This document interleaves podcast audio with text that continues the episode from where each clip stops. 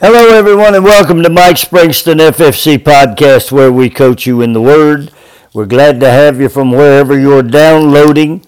Uh, we always enjoy seeing your state pop up from wherever you are, and we want to welcome in the great country of Germany.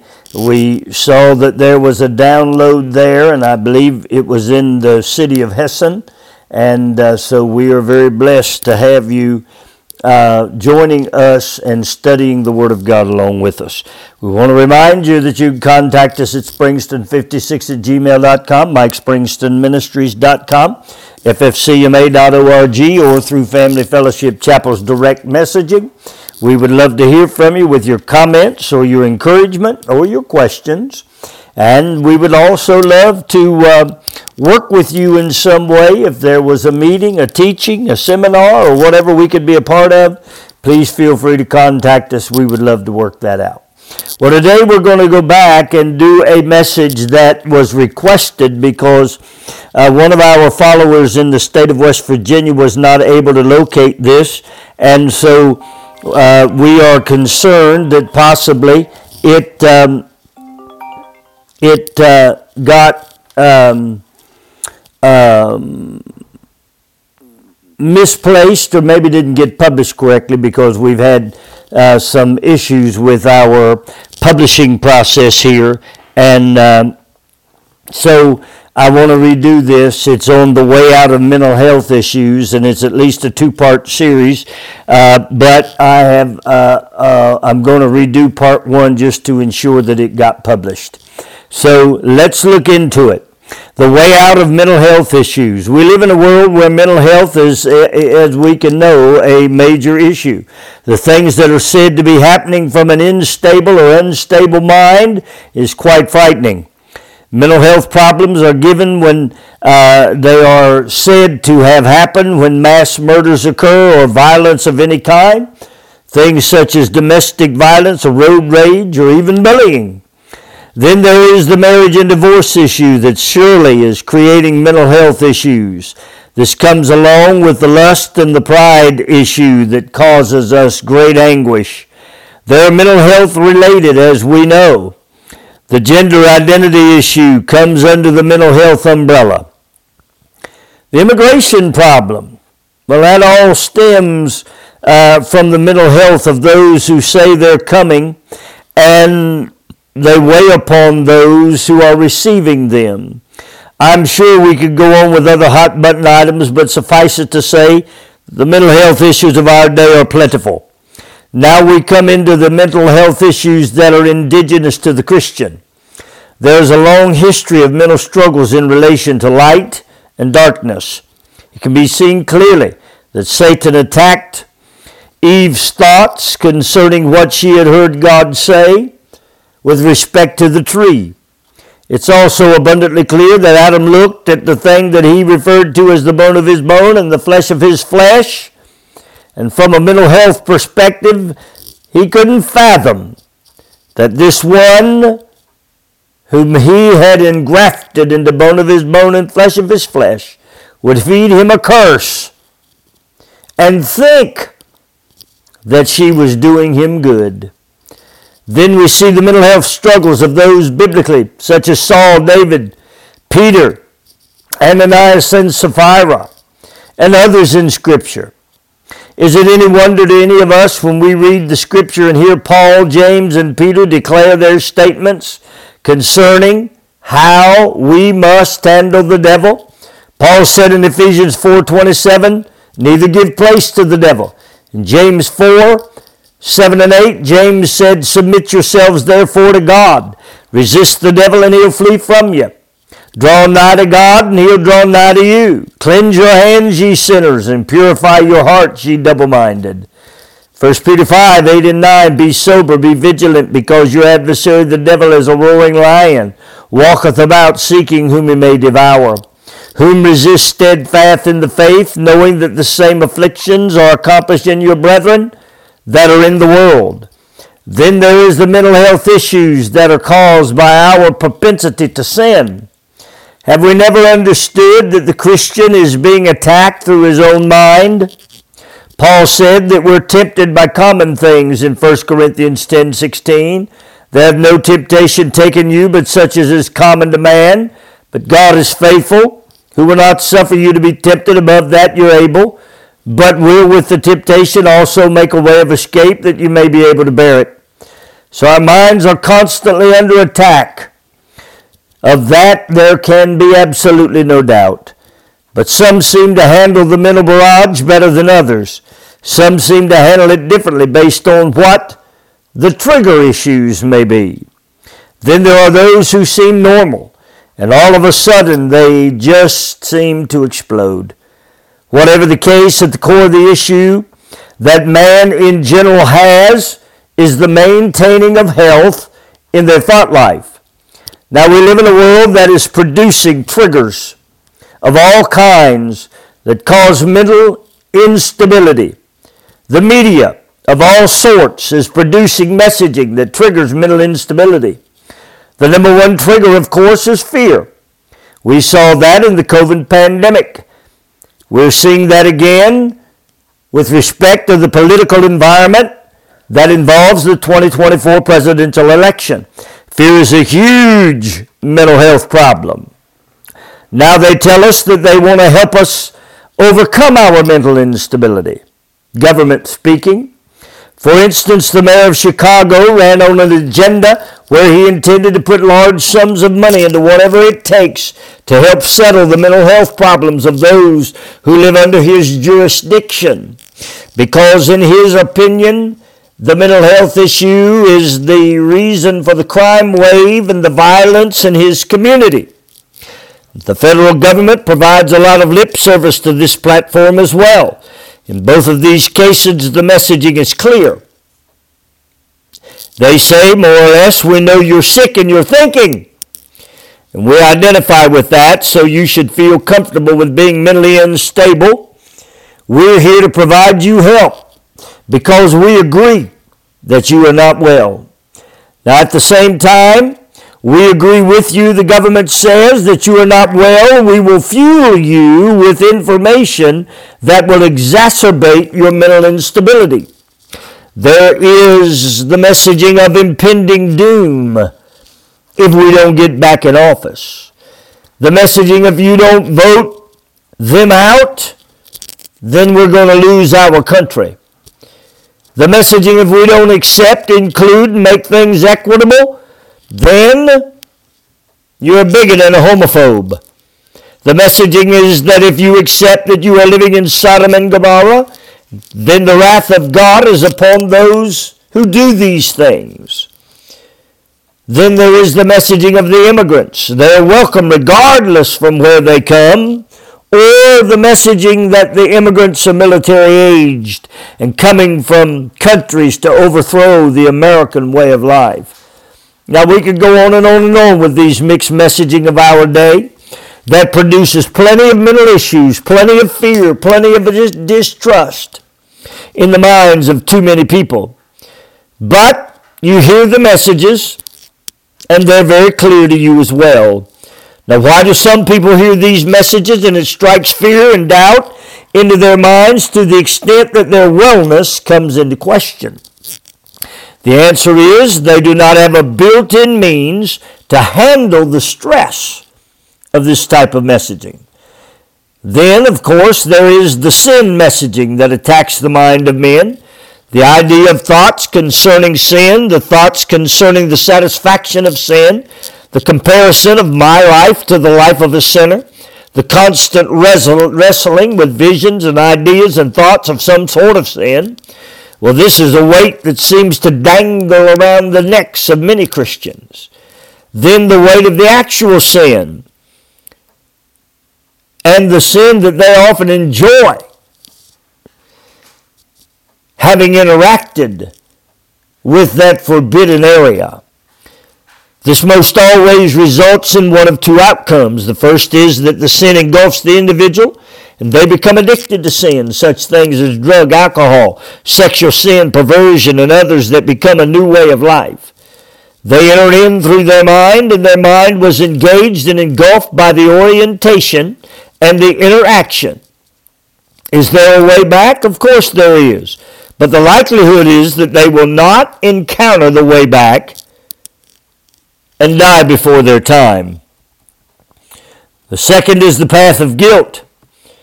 The individual lives in the clutches of guilt, and those who were harmed by their behavior enhance their guilt by holding their sin against them. Now, this is a real mental hurdle for the one who wandered and did wrong because they find no relief in the natural, because they don't understand how to process the sin. They find very little relief in the spiritual. Now, this is not because there is no relief in the spiritual, but the common day teaching of relief does not open the door for us to understand how to appropriate the acts of Jesus to our lives when we sin, how to apply them to our lives when we sin, beyond our initial orientation to the cross. Our modern day teaching tells us that God loves us. That's nice. But when our husband or wife turns on us, doesn't show us love, affection, and understanding. And their reasoning is because their partner has not been faithful, lived in infidelity. The love of God at that moment has very little consequence. Well, our modern day teaching tells us grace has forgiven us. And in God's eyes, we are saved and secure. Again, my friends, that does us little good when we're caught in the middle of an addictive behavior. So, love and grace, as we are purporting them, is not the answer to the mental health issues that are present in our day. When the mental health messaging is being done around the clock from so many different stimuli, the one hearing the messaging and feeling the messaging is caught in a conundrum that obscures love and grace as a message of relief. So, what then is the message that matters? Well, let's look first at Paul's conversation with the Lord concerning his thorn in the flesh. Here we may begin to see some answers. 2 Corinthians 12, 8 through 10, For this thing I besought the Lord thrice, that it might depart from me. And he said unto me, My grace is sufficient for thee, for my strength is made perfect in weakness. Most gladly, therefore, will I rather glory in my infirmities, that the power of Christ may rest upon me. Therefore I take pleasure in infirmities and reproaches and necessities and persecutions and distresses for Christ's sake. For when I am weak, then I am strong. The thing that causes the anguish to Paul in his mind and in his body may have been a man named Alexander the coppersmith. His actions are recorded in 2 Timothy 4:14. This man, according to Paul, did much evil towards him, and he warns Timothy to be aware of him because he greatly withstood his words. That means he rose up against Paul and refuted his words and his works and his ministry. He planted in the mind of many that Paul's message was a lie. The name Alexander is mentioned by Paul in a number of different places.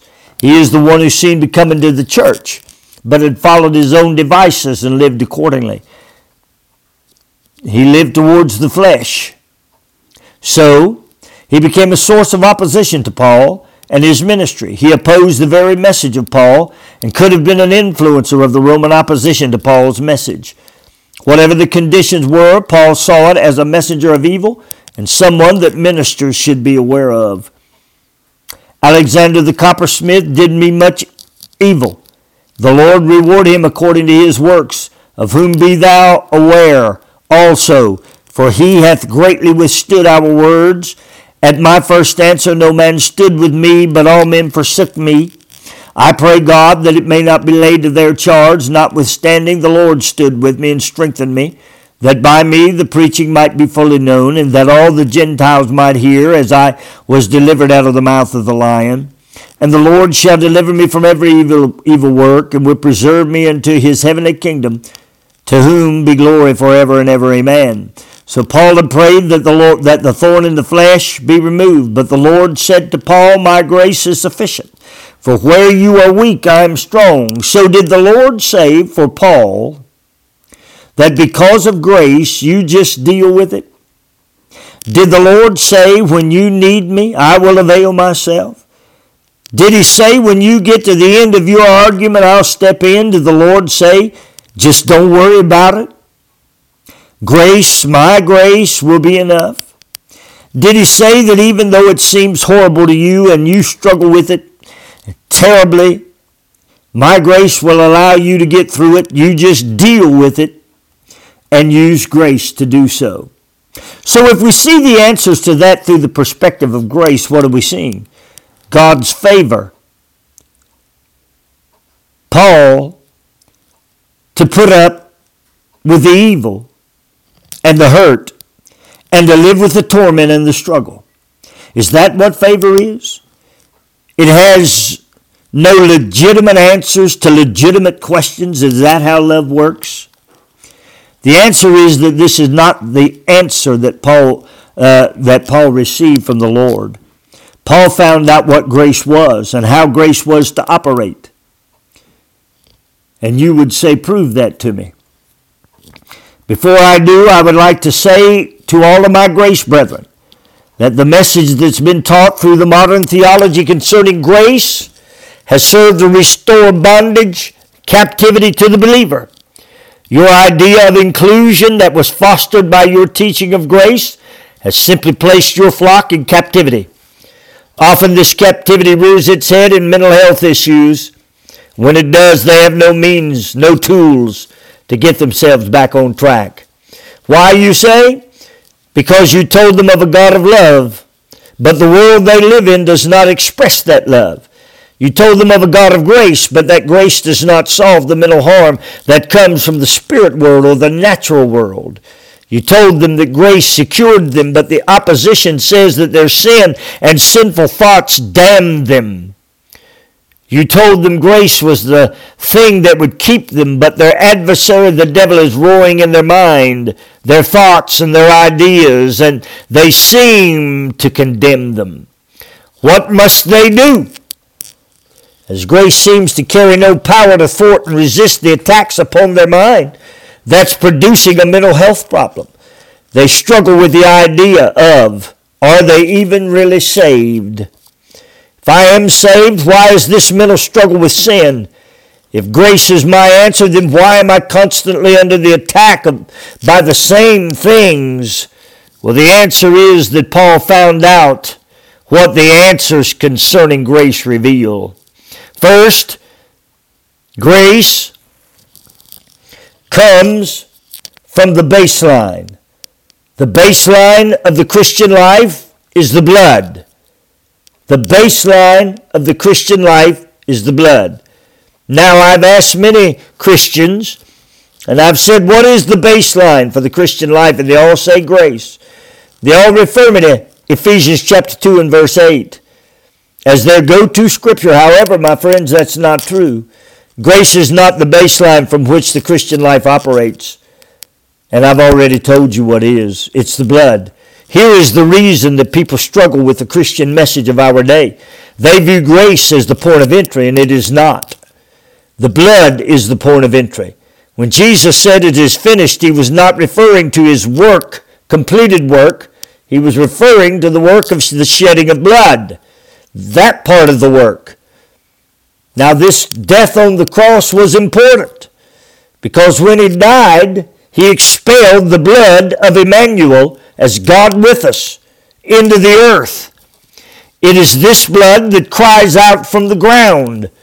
When the blood trail began in the garden and went even deeper in Praetorium, where Jesus was whipped and where the crown of thorns was placed upon his head, and proceeded up the Via Dolorosa to Calvary, each drop was of express significance. When he had bled down the tree and into the earth, the pools of blood that were shed for the sin of mankind created a cataclysmic event. And that cataclysmic event occurred in the earth. The rocks cried out. The dead were raised. The tombs were opened. Dead men were seen walking in Jerusalem, and the veil in the temple was rent from top to bottom. All of these events were earth's responses to the shedding of blood from a most perfect sacrifice. The blood is the most powerful force the world has ever known. It destroys kingdoms. It brings down kings and destroys the kings of darkness. It buckles the sin in man and plunders the sin nature.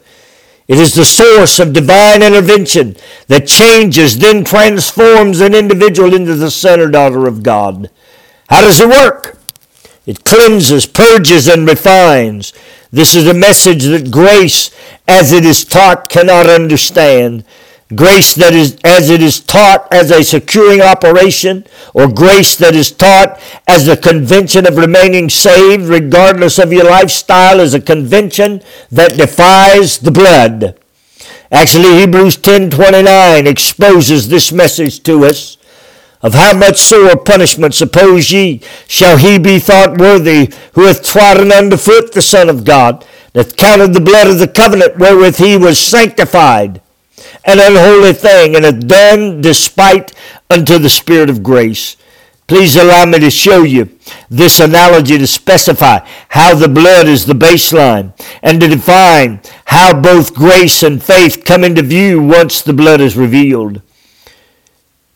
If you were to tell me that your hands were dry and you needed lotion because they were going to crack and get sore unless you do something about them to condition them, well, I would then hand you a tube of hand lotion and say to you, Here you are. Now in your possession the hand lotion is still in the tube. We can encircle the tube with our hands, but if we leave what's in the tube in the tube, in the tube, then we will have no relief and no conditioning. But in the tube, it is of no use. So there must be a means provided to release what's on the inside. When pressure is placed upon the tube, the force of that pressure causes the contents to be pushed out of the opening that's been prepared. Then, coming out of the end of the tube, the lotion is applied to the specific area that's desired.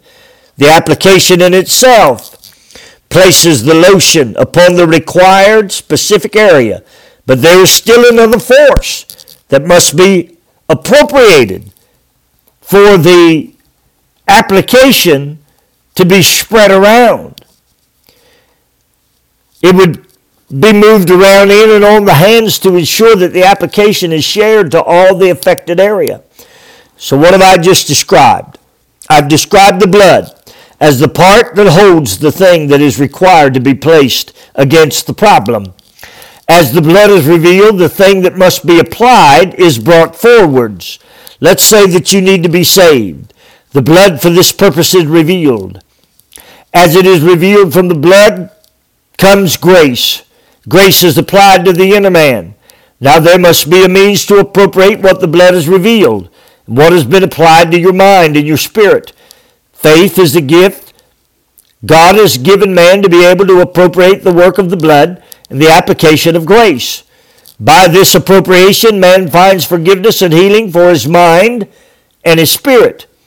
This is how blood serves as the baseline to reveal the application of the gifts of grace.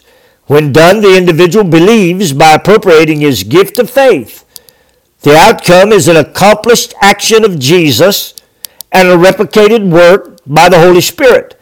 The blood, being the most powerful force in the universe, serves to be used by the Holy Spirit to convict the individual that they need Jesus Christ to forgive them of their sin when convinced of his work, grace is applied and faith is appropriated.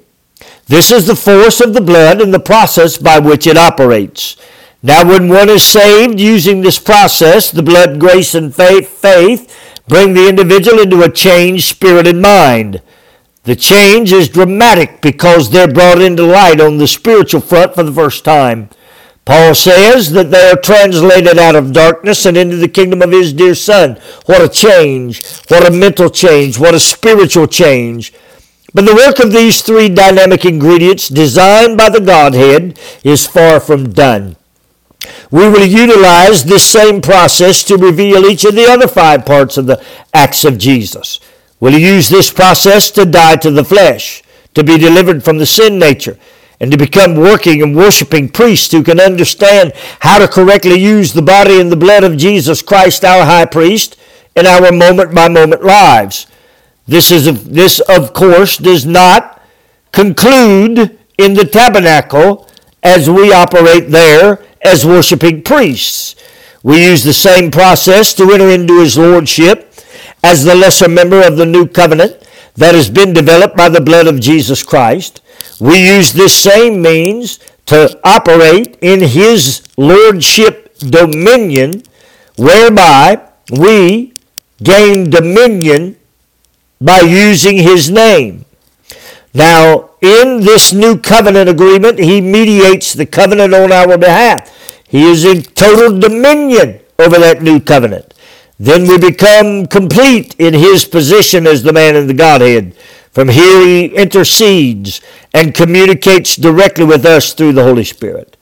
My friends, this is absolute great news. He's made a process that can bring us into the complete revelation of what it means to be in him. This is a dynamic revelation that must be understood for us to come into the freedom that God intended for you to have in Christ Jesus. The reason that you are unsettled, and maybe feel unworthy, and probably unstable is because you've never been properly taught this information.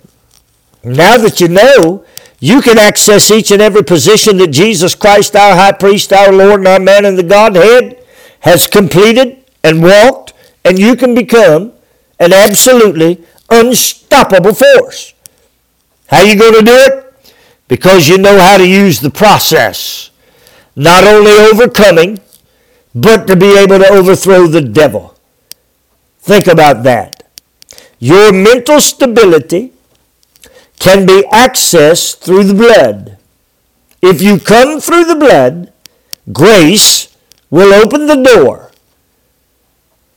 by applying itself to every unworthy, unsettled, undefined, unstable piece and part of your mind.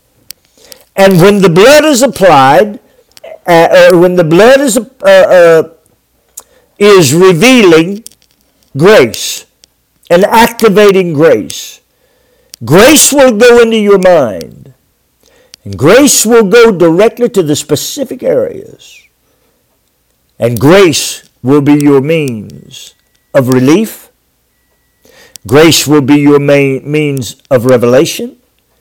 Grace will be your means of being able to live this life in peace in your mind. And then all you have to do is put your faith on it and say, I believe that. I believe what grace is doing in me. I believe the blood is the most powerful force the world has ever known. And I apply that blood. I, I, I allow that blood to trigger in me grace. I allow that blood to bring grace into my mind, to settle my mind, so that I will no longer give place to the devil, so that I will no longer hear the lion, that roars in the darkness.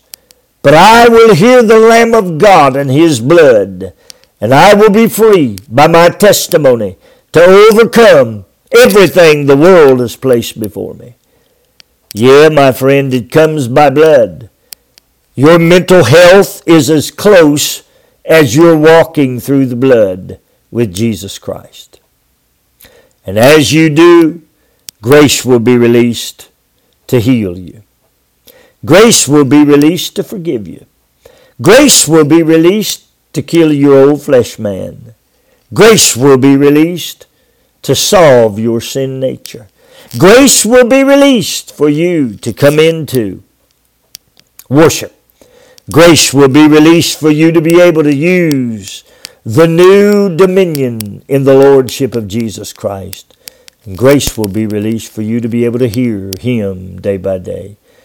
Now, the last question I want to deal with today is what happens whenever my surrounding world just won't seem to forgive me. I want to tell you good news today. You can plead the blood over it, and God will produce grace.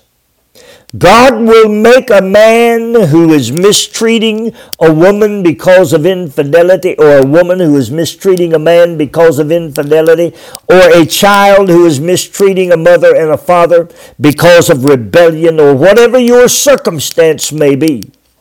When the most powerful force in the universe is applied, the blood, grace, when the blood triggers grace.